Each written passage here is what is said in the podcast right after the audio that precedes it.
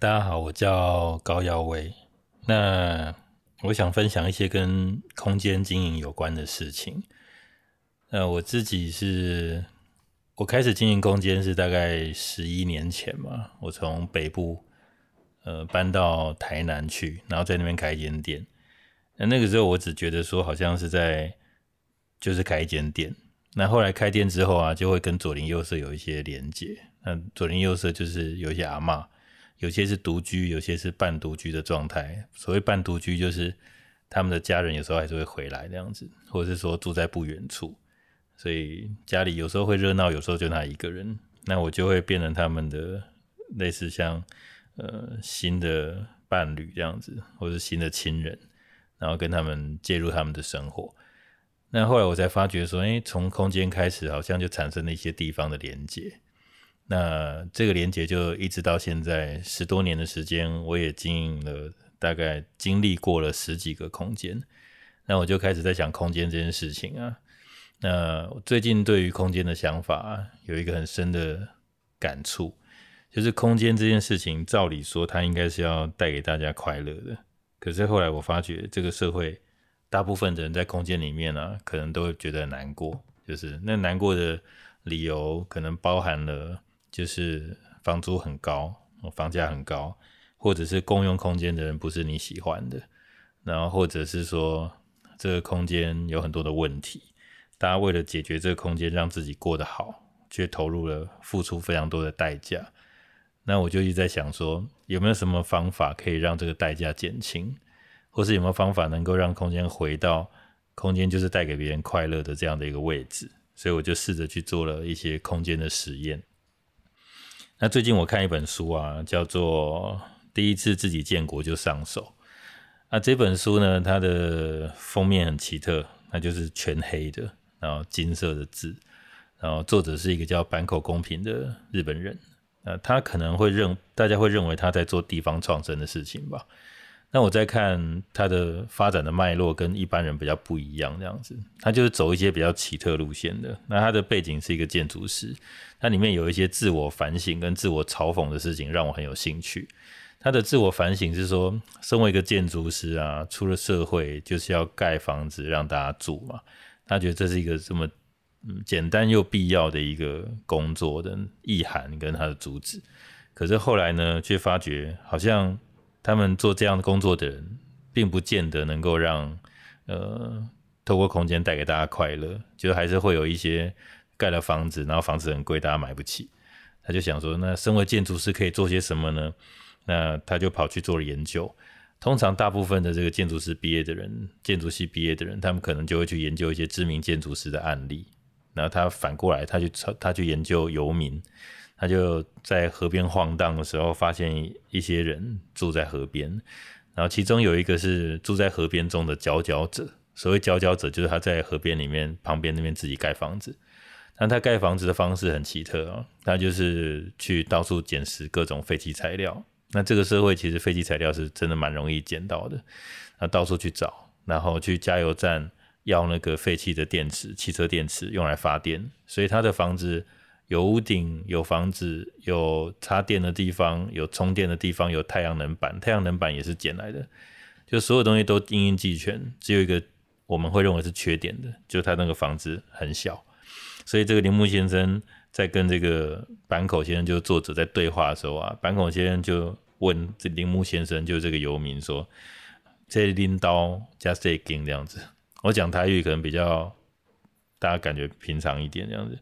就是你你家那么小间这样子，然后铃木先生就说，这不是我家，这是我的房间这样子。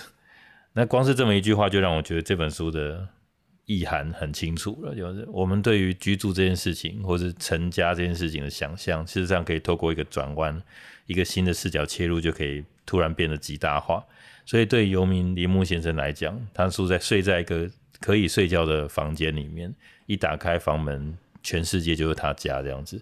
我就发觉这简直就是太伟大的事情了，所以我就很想要说，呃，这么容易就可以切换出一个新的视角，那我们可不可以怎么样用一个新的方法去去做空间呢？我就回想十多年前我在开店的时候啊，我好像不知不觉做了一件很厉害的事情。当然，这厉害是我自己开玩笑的啦。所以很厉害就是，如果我们在台湾的台南的一条街上开了一间店，那我们可以称自己在世界的中心开了一间店，这样子。那这好像是一件很嗯白话的事情，但我却觉得这个白话的事情有点伟大，这样子。那那时候开店的时候。我就是在卖衣服嘛，那卖衣服前面提到左邻右舍的相处，成为我其中一个很重要的基，就是那种连基基础的一些连接。我透过店跟人产生连接，不论是客人，不论是邻居，那我好像认为这个店就像是一个人一样，那我就会想要照顾他。我的店跟我的性格越像，那我跟地方的融入就越深。所以我在那十年当中开店的期间，做了非常多的事情，比如说跟左邻右舍，不管是阿嬷们或年轻人们一起办了活动。那每次办完活动之后，大家中间要休息，就说啊，去我店里坐一下。虽然我是服饰店，可是我在服饰店后面弄一个，就是一张四方形的小桌子，大家就坐在后面喝茶聊天。那买卖这件事情是这个空间的其中之一个需求，其他需求就是让人跟人之间产生连接。那人跟人之间透过一个店产生连接，他们在这边遮风避雨，在这边可以倾诉他们的故事，或者是有些。我认为好像是在当时有点寂寞的人会来到我的店里坐下来跟我讲他的人生的事情，那我就跟他谈。那我就想到说，哎，我以前大学的时候我是心理系的，那我一直觉得心理系根本就没什么出出头这样子，所以我在大学的时候就开始一直往外跑去当 DJ 啊或什么的。那我在那个在服饰店里面跟客人们聊心事的时候，呃，我就发觉我好像是一个心理医生这样子。但如果没有这样的一个场域、这样的空间，我没办法做到这样的事情，所以我就假装是一个服饰店的老板，其实我是在做自己很想做的事情，就是我去跟别人交流，然后我们去交换生命经验。那可能我自己断舍离很多事情才来到台南的，所以当来之后找我谈的人，他们有遇到夫妻失和的问题，有遇到呃父母都走了，然后徒留他留下来守住一个老房子的一些大哥们。或者是行动比较不方便的卖彩券的人，或者是寂寞的阿妈们，他们就在我的店里面产生了一些我自己觉得意想不到的一些放松的感觉。然后我可以给他们一些东西，那给的东西可能我们会认为是疗愈，但我发觉它不见得只是疗愈啊，它只是一种简单的陪伴。譬如说阿嬷晚上很需要人陪她喝酒，那我就陪她喝酒。那她需要人家帮她去抓麻雀，我就去帮她抓麻雀。那这样的店就在这十年当中，好像产生了非常多的力量。那我就渐渐发觉说，如果我们能够透过一个空间作为一个平台，形成交流的场域，它那个力量经过长年累月的累积，就会不断的延伸。所以场所的力量就变成我自己很想要研究的题目。那我把时间再拉到另外一个时间点，就假设啊，十一年前我进进到正兴街开了一个服饰店，产生了刚刚产生的交流。然后到了十一年后呢，应该是说七八年后，就发生了一件意想不到的事情，也就是后来我所谓的比较呃不好处理的，甚至说有点悲哀的事情，就是我们的房价随着我们与人的交流变深，办了很多活动，吸引了很多人认为说啊，正兴街好像充满了一些人文的味道，想去。那它也同时带来了一个资本主义必然的结果，人多的地方就会热闹，热闹的地方就产生商机。有商机的地方就会有更多的欲望，那这个欲望就从房子产生了。那我们觉得很很有趣，场所产生力量，同时场所也产生了极高的市场价值，所以这个市场价值就转变成现金，所以金流了，就是房价变高，那呃房租也变高了。那高的状况是有时候是非常离谱的，讲一句听起来像很离谱，但事实上是接近事实的一个一个数据，大概有的房子涨到二十倍。的一个价格了，也是有人买。那当然，房租变高之后，那些闲云野鹤的生活，那些呃吉光片羽的事情就不容易再发生了，因为我们必须赚钱去付这个房租。所以你说大家坐下来聊聊天，或者大家坐下来怎么样，好像比较不行了。那我算是幸运的，就这件事情并没有发生在我的身上。我的房租在这么几倍的房租里面算涨最低的，就是我十年前跟十年后只涨了一倍，那一倍就是从几千块跳到一万多这样子，所以我的房东算是蛮照顾我的，我还是可以坐在我的后台跟客人聊他们家庭的事情，聊他的伤心的事情。但是我的邻居们，那些跟我一起玩很多事情的人，他们变得没有办法轻易的去做这样的事情，得去每天苦恼要赚多少钱的房租，才可以让他们生活打平，要付多少钱的租金，或者说房房子准备要被卖了，接下来要搬去哪里，都在苦恼这样的事情。我就发觉说，空间可以带给人快乐，也非常容易带给人痛苦。那我后来发觉，带给人痛苦这件事情，我要怎么解决？我就想到一个方法，这个方法我得先说它是一个错误的方法。就是我去跟房东挑战，那我当然不是挑战我的房东了，因为我的房东对我很好，这样子。我挑战是别人的房东，就是那个涨价涨十几倍、二十倍的。我觉得这个涨价那么高，我们要怎么样对付他呢？我就认为说，我只要把房东干掉，世界就和平了。那我现在觉得它是一个错误的方法，那时候觉得这是一个非常正义的方法，所以我就打电话跟房东吵架，说：“你安那 key 啊，那样人挖都嫌我。”然后房东通常回我的都很简短，就是三字经或者是五字经这样子，就挂我电话。那我在那时候发觉说他们真的很不合理，我还要跟别人讲说那个房东很没品，骂脏话，然后挂电话。后来我想一想，诶，不对啊，有一个房东跟我讲了一个很重要的事情，提醒了我。他跟我讲说，你那人每万两千五百万，啊，你那中介跟我讲，这间厝一当税十一万，伊要帮我税。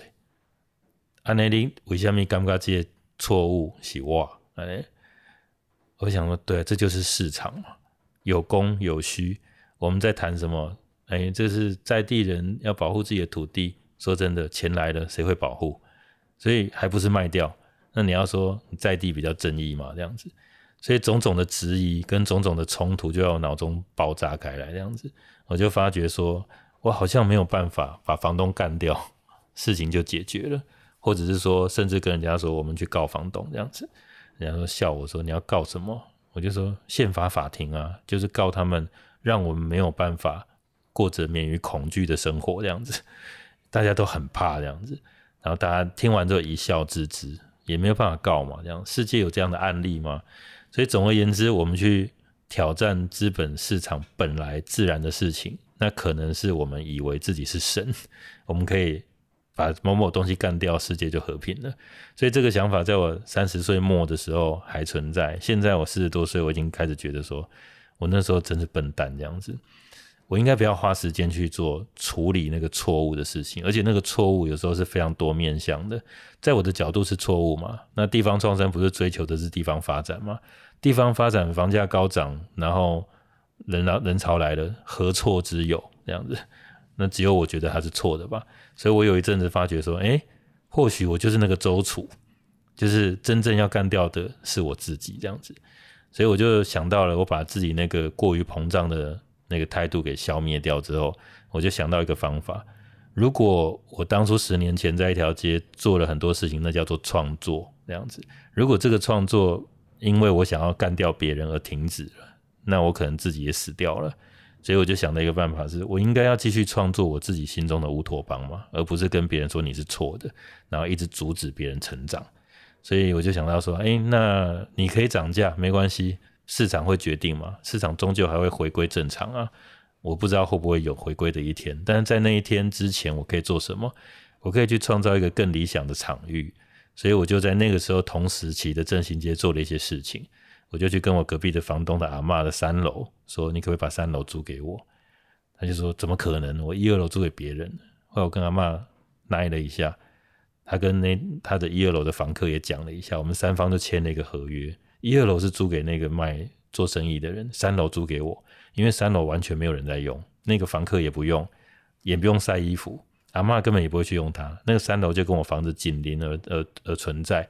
我住的那个三楼呢，就完全是做一些很好玩的事情，架荡秋千、弄乒乓球场，在里面学奈良美智盖小木屋，然后在小木屋里面什么都不做，就只是吃火锅这样子，然后做些有的没有的，玩围棋赛啊，什么乒乓球大赛啊，荡秋千，然后就乱搞一通。那个时候就突然很多笑声都是从那个叫天台的地方传到一楼去的，我就发觉说，我们能够跟一楼这个汲汲营营的商业市场。对抗的事情就是笑声了，就是在楼下逛的人都抬头很羡慕，说为什么那边很快乐这样子？但那时候我在楼上就觉得说，天哪！我弄了乌托邦，我突然觉得那些以前我很在意的事情，我不再那么在意了。就是我们还可以创造一个新的可能性嘛。那那个那个空间很好玩的是，阿妈跟我讲说，不能影响到一二楼，所以我就必须要独立出入口。我为了实践独立出入口的这件事情，想了很多办法。后来想到一个最简单的办法，从我店里就在他阿妈家隔壁的三楼挖一个洞，就从那个洞爬到那个所谓的天台。那我就发觉说，这个路径实在太好玩了。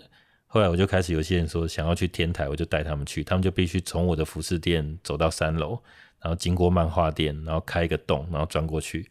蛮多人一钻过去就会跟我讲说，It's paradise，这天堂这样。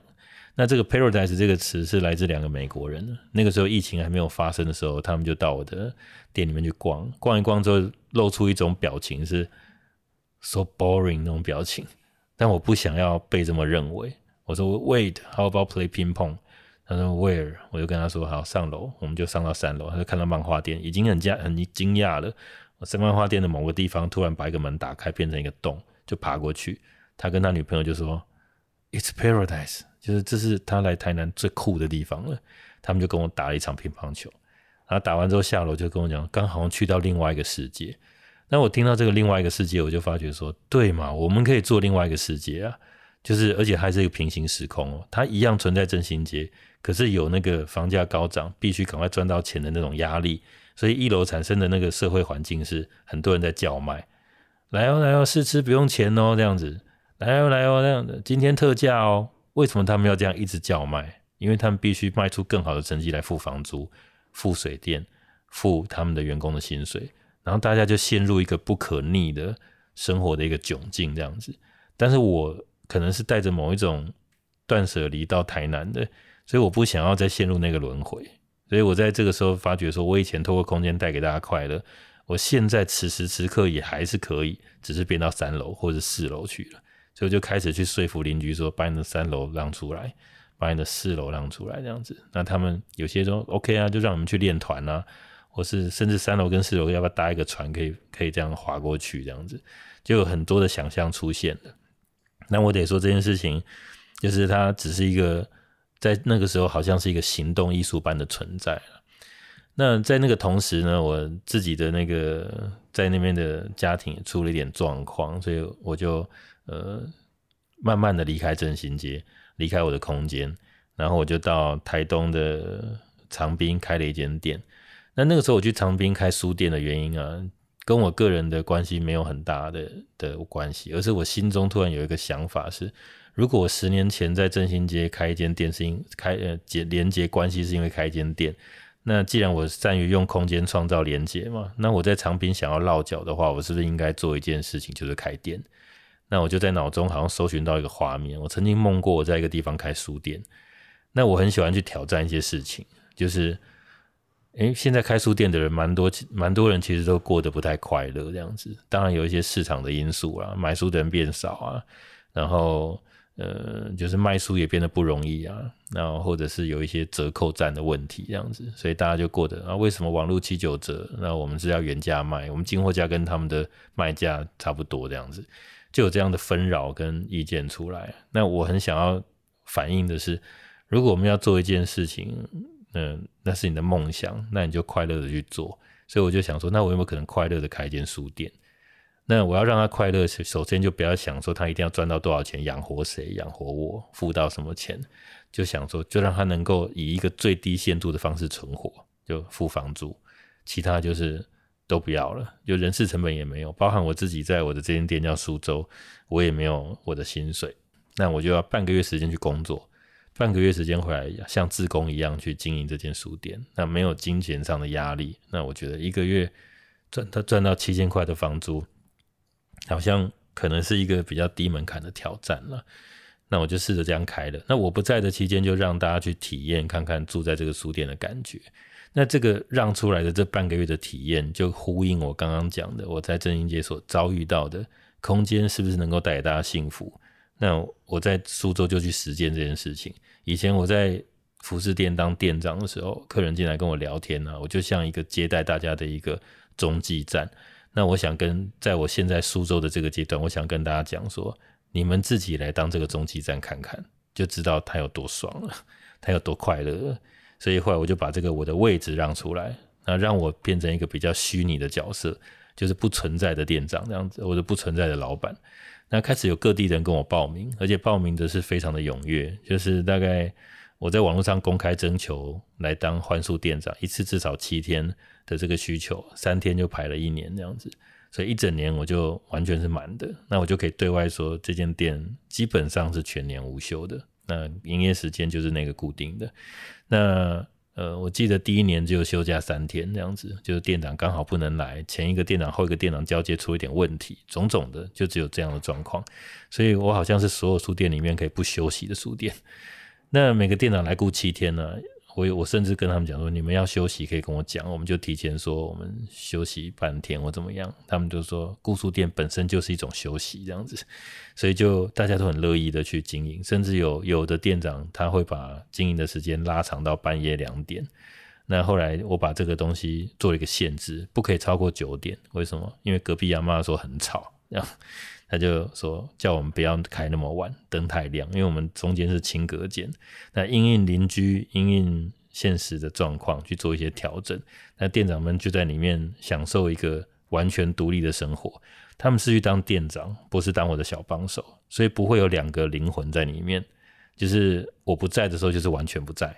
那店长就在里面顾店，然后他在里面可以做所所有的他想做的事情。所以有的店长他就说，我就说你可以卖书，顺便卖你的东西，那我不抽成，你就是做你想做的。所以有人就开始试言会啊，或者是卖泰式打抛猪，但他卖的钱也是拿去买书啦，然后或者是做各种的他们想要去实践的事情。那也有人就什么都不做，就只是当一个店长，每天在那边尽情的看书，但是大家都可以自在的享受这个空间，然后成为。一个空间的主人去接待外外来的人，所以那个角色的兑换呢，变得非常有趣。但是也因为空间创造了这样的一个一个模式，去让大家可以透过这个空间去体现场所的价值，这样子。那我就发觉苏州这件事情给了我很大的力量跟肯定。我们可以从振兴街的三楼的天台，那叫做天台乒乓球场，或者叫做天空之城，反正那时候取了很多名字。到后来，在长滨开了苏州，用幻术的方式让大家去体会空间的迷人的魅力。他们坐在柜台里面当自己的主人，暂时去离开原本的生活的轨道。那这个离开生活轨道这件事情，我认为也是只有空间能够做得到的。那大家要离开生活轨道是为什么呢？因为大部分的生活轨道过久了都会有点沉闷，所以我们必须要去旅行嘛。那旅行的时候，你就会有短期的旅行，两三天、周休二日的。或是长期的旅行，跟老板休七天到十天的特休的假，出去出国或者在台湾旅行，或者是你就辞职，在下一个工作跟下一跟现在工作中间做一段短暂的旅行，然后把自己的盘缠花一花这样子，这些旅行都让你可以暂时脱轨，然后所谓的找自己嘛。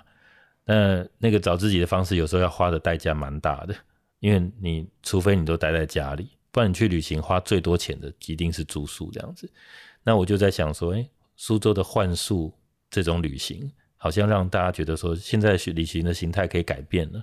我去某个地方想要找自己的方式，不见得只是去那边玩，我去那边做一个服务，或者我去那边认识在地的人，享受某一种片刻的完完全全脱轨于原本的生活的这个方式，好像也是一种旅行的模式。那这是苏州所体现出来的。那我因为有一次在那个，呃，我在那个跟店长交接的时候啊，有某任店长他在台南遇到一点事情，他就来跟我讲说，他很想要去换宿，因为他怎样怎样怎样的。那我听到他的身那个状况，我知道他已经非常的难过，所以我就立刻说好，排一段时间，那就去这样。后来他总总算去的时候，我记得他刚到那个地方，好像有点下雨。然后我就接待他进到书店，他就抖抖身上的雨水，然后到里面安置下来，那个表情是彷徨的。后来开始顾店之后呢，当然一开始前几天还是还在摸索，慢慢的变得比较熟悉环境之后，好像慢慢心里也变得比较平静了。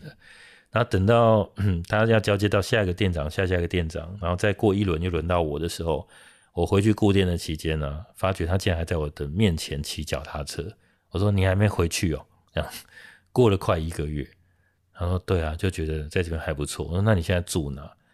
他说：“我就住某个民宿啊，住某个民宿啊。啊，可能他现在也也工作转换期间有很多的自由，身上也有点存一点钱，他就又待了一段时间。当他从脚他骑脚踏车从我面前经过的时候，我发觉跟他第一天来的那个样子完全的不一样了，就他已经整个重新换血过了。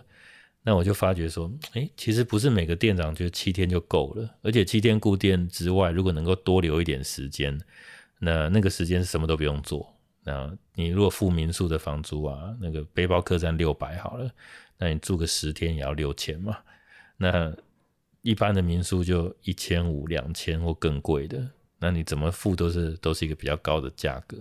所以我就想到说，我自己现在在长滨待的时间也变长了，我不如来租个房子，那我找店长们分租这样子。所以就有两个朋友，一个台南朋友跟一个昔日店长，跟我三个人就租了一个房子。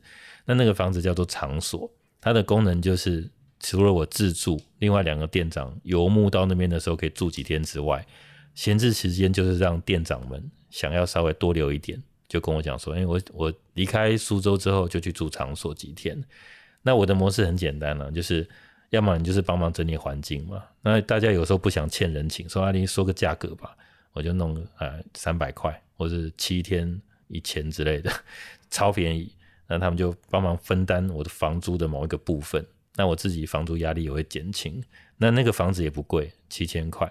所以如果有人说他要去半个月，他租他付个三千五，那我们对我们来说也会是一个呃帮忙分摊房租的概念。但是因为这样子，大部分人都可以留更长。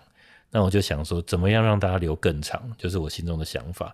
那我就发觉说，从那个苏州换宿店长所产生的各种游离人的接触。我发觉这个社会真的很多人都在流动，诶，没有我们想象中的少。我们以为游牧民族只是一小撮嘛，这样子。就是我的店长一年如果大概排四十个人左右，一个人七天嘛，那一个礼拜两个人。如果说排四十个人左右啊，但是我每天都会收到大家说可不可以去换宿的人，大概是平均是五个人。那如果说五个人的话，一个月就是一百五十个人，一年大概就是一千多人。有这个需求，那现在三年了，所以有非常庞大的人正在流动，想要去下一个地方，那需要一个新的接待他们的方式。那这个想法就在我脑中埋埋在脑子里面。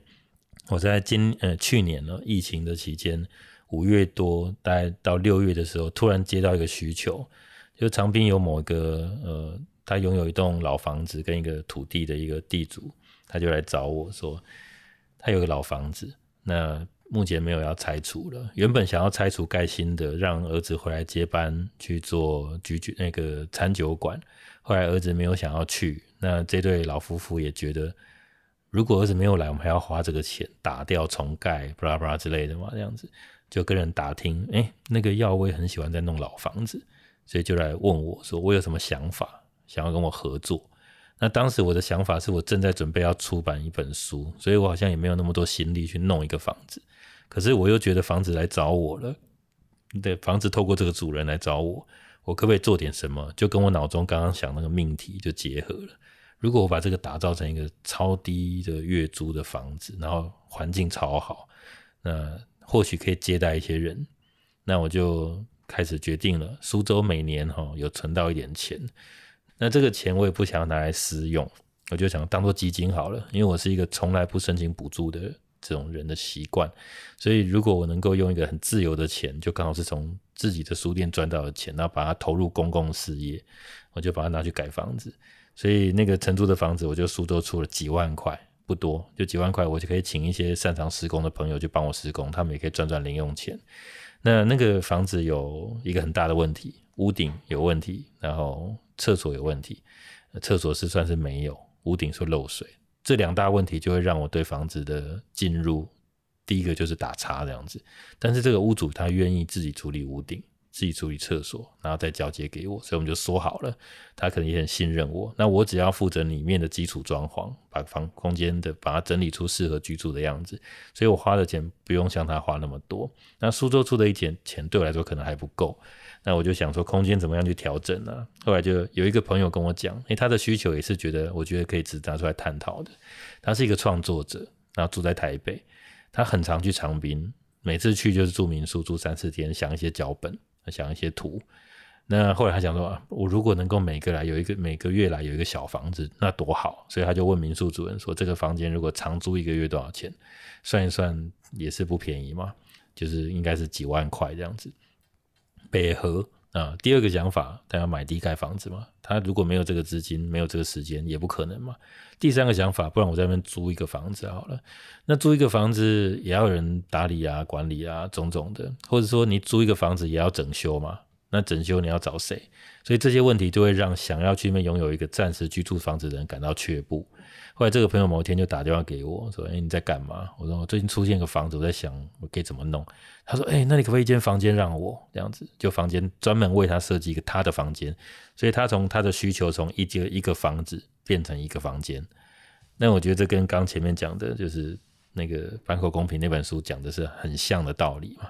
他终究需要的就是一个睡觉的地方啊。”但他有一个自在的场域，我想好房间给你。那如果我们算一算，一个月租你三千块，然后呃，他我跟房东签四年嘛，那他就四年的使用权，他愿不愿意把四年前四年的房租全付了，大概十几万，然后就换这个房子这个房间的使用的居住权，那我会帮他管理。他说，诶，他觉得可以，所以我就得到一笔初期的装潢费，再加上苏州出一点，我们就大概不到二十万。我们就开始装潢这个房子，整理这样子。整理完之后，房子就有两间房间。那这两间房间呢，我就用来付房租。怎么样说付房租呢？房东跟我说是合作关系，可是我还是跟他签了一个我跟他租的合约。为什么呢？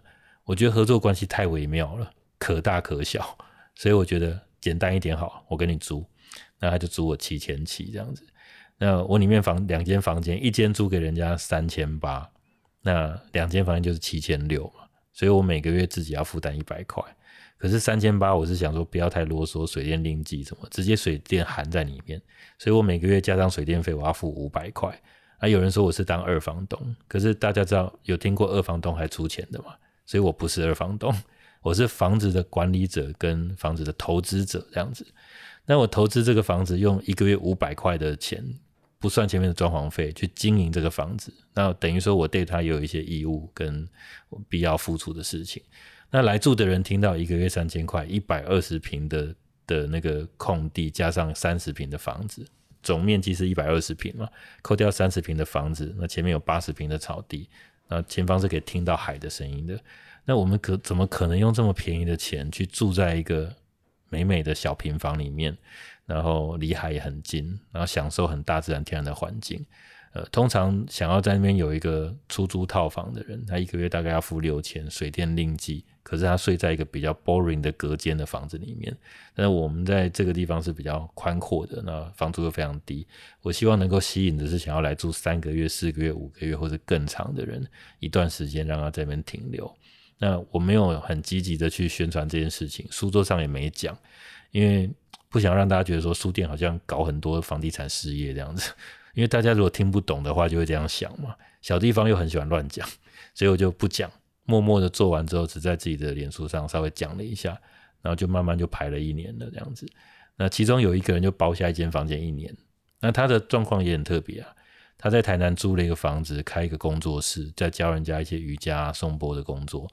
可是后来也遇到说疫情期间没有收入嘛，跟房东聊一下。就房东竟然骂他这样子，挂他电话，为什么叫我降价这样子？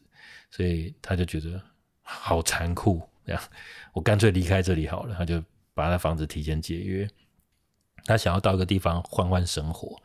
那换换生活，他有一个先决条件，必须要能够养狗，因为他有一只他很爱的狗，这样子一定要带着。那出租套房就不太容易让你养狗嘛。那他离开一年，不能狗交给别人照顾啊。所以他就辗转打听到我，就说可不可以过来？呃，他甚至没看过房子，我用形容的，他就说好，我要了。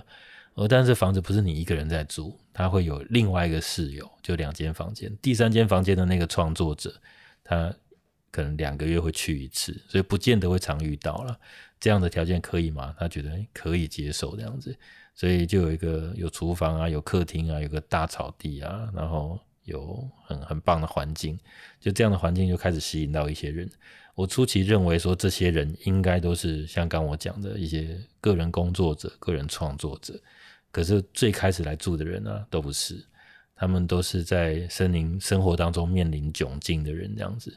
譬如说，他非常想要到一个地方落脚，可是他也还没找到工作之前，你叫他付个六千块的房租，他有点吃力，这样子，只能住在部落朋友家或哪里。就是他却发觉三千八好像稍微可以，他可以度一段时间。就他就在那边度了一个月，然后就找到工作，然后他再搬去出租套房，所以就变成稍微承接到某个人了。然后另外一个朋友是他们家族有一些状况，然后家人走了之后，可能也是一些资产的问题吧。他最后落得没有无家可归，就那个房子不是他的，呃，家人可能也没有传给他，就造成了他跟我讲说，我必须立刻找到一个住的地方，你可不可以收容我这样子？那我就跟他，你立都归来这样子，那这个人就来了。所以像这样的例子，我就我就想说，原来我要面对的对象不是那些我们以为的浪漫的创作者，很多都是暂时需要转换环境的人。现在准备要过年了，那我现在有这样的空间的经营的的，扣掉我自己家是有四个，包含我现在正在录音的这个地方，都会遇到有人说，过年期间真的不想要跟家人在一起，就是非常想要独处，然后甚至有人跟我讲说，我一过年我就无处容身。所以你可不可以有地方让我去？那过年他们更需要这样的地方了。为什么？因为过年的那个房价更贵，就是你要去住个民宿啊，住五天，那也不扣零的代志。所以就开始我接到有朋友说，可不可以让我来这边住？那我都是张开双手欢迎。我就更觉得说，哇，原来我们好像，如果我能够有机会去接触到一些空间，我都想要把这个空间第一个就是锁定跟住有关的题目。所以现在很多朋友说，诶，你又弄个空间，你开什么店？我说我没有开店啊，那你面包树在卖什么？我没有在卖什么。那你在卖房间吗？也可以是，也可以不是这样子，这就变得很暧昧跟奇妙的状态。却也因为这样子啊，开始有一些屋主会来找我，就说：“诶，我的空间可不可以交给你照顾？”这样子。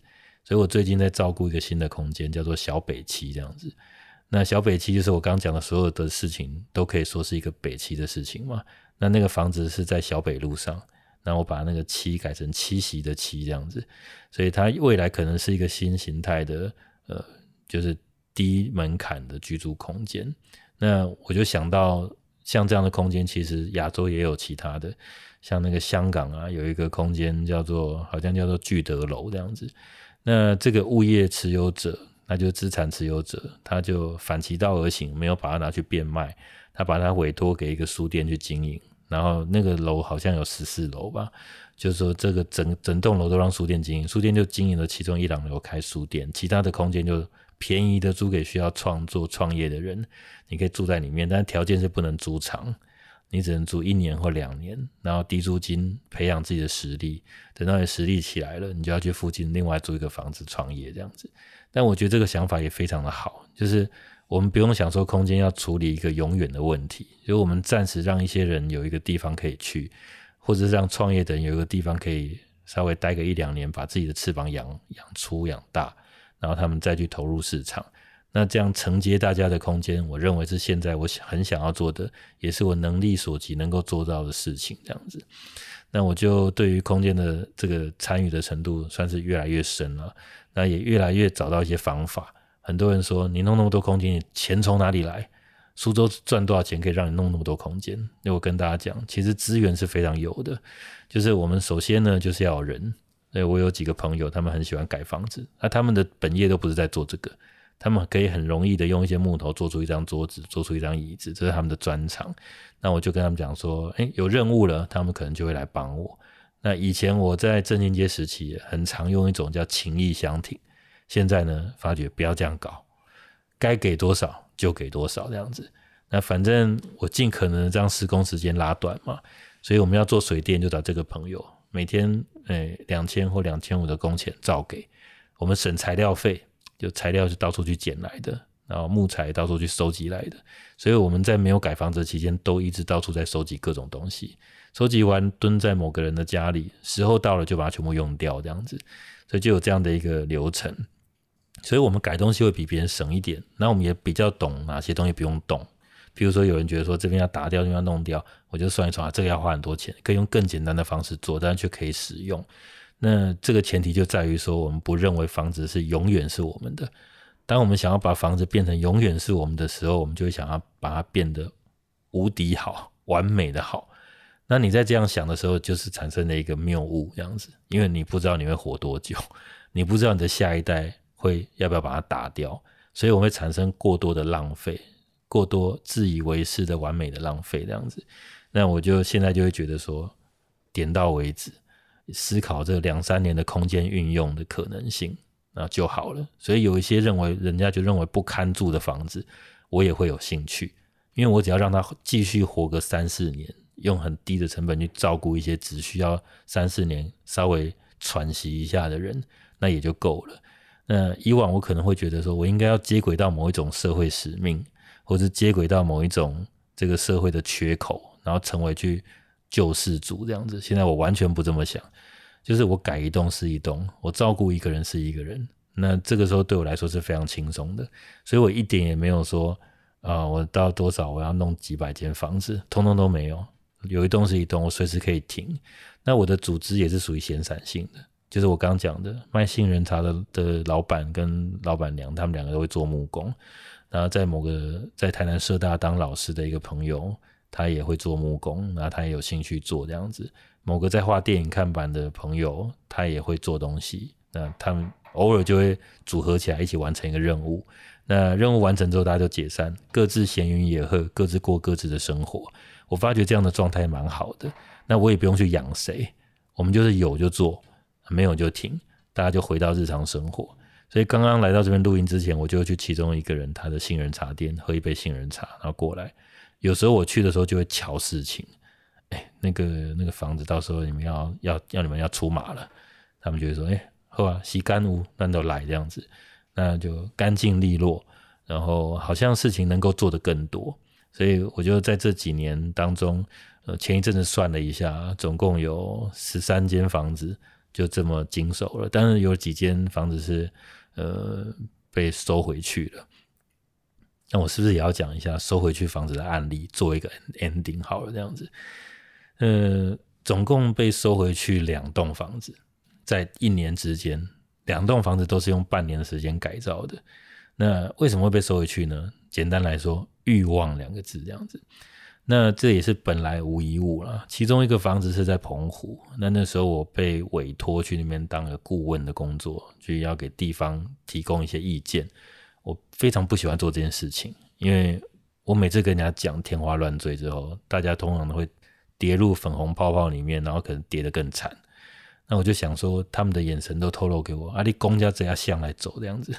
所以我就觉得顾问好像不是一个太负责任的工作，诶，不太好意思。我就跟学校建议说，我还是不要讲好了，我就直接带他们做。那你一样付给我那个工资，他工资是一天两千块这样子。所以我就像个文化工人一样，就带他们去做一些事情。那当然一个月如果工作个五天，我就赚那个一万块。这一万块呢，我就利用这五天时间设法开始去改造房子的某个部分。那我们那个时候就找到一间房子，大概十几年没有用了吧。屋主听到有人要用，都是那种，因为那是一个偏乡，欢迎欢迎，你得可以没人在用这样子，然后那个大方的程度，让你觉得好像不用签合约就可以硬干了，可是还是签了合约啊，双方要怎样怎样怎样的，房子就开始改，改到后来，诶，开始被追究了，怎么没有改到我想要的样子？可是，一开始你有想象这房子是什么吗？这样子就有很多这样的这样的角力了，后来房子就被屋主用他想要用给要回去了。但我们后来发现到一件事情很扯，就是那个房子也不是那个屋主的，就是那个房子是一个罗生门的房子，我们误入了一个莫名其妙的歧途。那那也可能就怪自己了，太想要去把房子复兴了，太想要去完成什么什么东西了，所以造成了这个不小心踏入了一个歧途。但也让这这个歧途也让我跟我几个朋友竟然在澎湖的某个偏乡改了一个房子。那这件事情知道的人不多。但我们在那段期间也练习了怎么样到处捡材料去要东西，那这是一个经验。那第二个经验在台南呢，也是台南某个朋友的邻居，就有个房子也没在用，那就问我们有没有兴趣这样子。那我们那当然有啊，我们就开始卯起来就动，也签了所谓的合作备忘录，也签了约这样子。那那种目标就是像我刚刚讲聚德楼的概念，让年轻人先住进来，帮忙照顾这个房子。然后我们有朋友来就接待在这个地方当做基地。后来年轻人进来之后，屋主对这个年轻人的生活习惯不太满意，这样子。那我们也发觉人跟人之间真的好难哦，屋主就算不住在这边，他都要管人家几点睡，就造成了他说不行，这个人都太晚睡了。我们竟然会因为一个人太晚睡被否定这件事情，所以房子后来也被收回去了。那收回去了将近两年的时间呢，这个房子几乎都没有在使用。那不知道有朝一日会不会再回来？所以我后来为什么我在弄面包树的时候啊，我就没有想要采取合作的方式，我就想说我们签一个。不是合作的约，而是就是现在资本主义最一个安全的约，就是我跟你租，那你把房租就算给我，那就用这样方式去持有，我觉得会比较保保障一点。那第二个我的改变是，以往我在持有闲置空间的时候，我第一个想法就能签多长就签多长，因为我想要更发挥它的影响力。但现在的我又做了一个新的转变了，能签多短就签多短，当然那个短是在一个。适用的范围之内，那个长短的时间是，我认为屋主可能几年后会需要使用吧，或者我自己有能力经营这个房子多久，我就不要把它无限上纲。所以面包树我签了四年，四年之后会是什么呢？不知道，因为我会还给屋主。那屋主如果他决定要用，他就会拿去用，我一点意见都不会有，我就去做下一个房子。这四年我尽可能让他发挥他的影响力，去照顾到一些人，这样就够了。那最后屋主拿回去，皆大欢喜。如果他不拿回去，说耀伟你继续用吧，我就会继续用。那这四年也是他来看待我做这件事情，他认为适不适合嘛？所以双方就不会有一种压力，说哦，合约快到期，我要不要再续约？我心里的第一个想法是，不续约就是正常的，续约就赚到，就这样子，反而会变得很快乐。那现在的这个小北七呢，我是去帮忙监工啊，然后照顾房子，去换两年的使用权。为什么朋友说才两年这样够用吗？我说两年，如果你做的有趣，就无限大了。那而且你照顾这么多房子干嘛呢？你让房子活起来，然后这两年期间我让一些人去住，然后大家住在里面，慢慢的生活感有了，生活机能都调整好了，变成适用了，还给屋主。屋主会用就会用，他不会用他还是会跟你讲说，还是继续让你照顾好了。那他也用两年期间来审视我嘛，毕竟我们都还是陌生的。的对方啊，这样子，所以我用这样的方法去看待空间，看待空间持有的这件事情，看待我跟屋主之间的关系，我就变得不像在当初我想要去告房东那种气焰高涨的样子，我反而觉得每一个当下好像都赚到了。那我不要让自己的生活陷入窘境，就是呃，他租两万就说好这样子，就是我想办法到一个我能够帮他打平，然后不会影响到我个人生活状况底下去做这样的尝试。那我反而可以从中得到一些游刃有余的自由。那在空间里面能够自由，然后你自己做的事情不会绑住你自己，这件事情我觉得很重要。你才有办法有那个健康的心态去经营这么多的空间。那这个健康的心态，我推荐大家看一部电影叫《脑筋诶急转弯》，灵魂急转弯，因为它里面提到了，呃，弹钢琴弹到忘我，最后。被那个忘我状态给绑住自己嘛？你要么就是升华高潮了这样子，要么就是你在那个非常想要做的状态里底下去绑住了自己。所以我看到有些朋友他有些置业很想做，然后最后他不做不行，因为大家都在看，我就问他说谁在看？只有你在看这样子。那他说不行，我这个一定要办相亲要会怎么样？大家会怎么？我就说不要这样子，你做每一件事情都是要为了开心而做。那我现在经营空间，虽然有人说，为什么你有这么多时间经营五个空间啊？那我就跟对方讲说，因为每个空间都是自由的，那我自己去处理这件事情，我也不会把自己陷入其中这样子，我就让它保持这样的弹性。所以目前，呃，我从那个几个空间经营的状态跟介入空间的这个角度，我好像更想要去试着去找到说，空间带来幸福的最简单的方式。那这个最简单的方式，可能就是我认为最纯粹的，呃，场所的力量。OK，就讲到这里。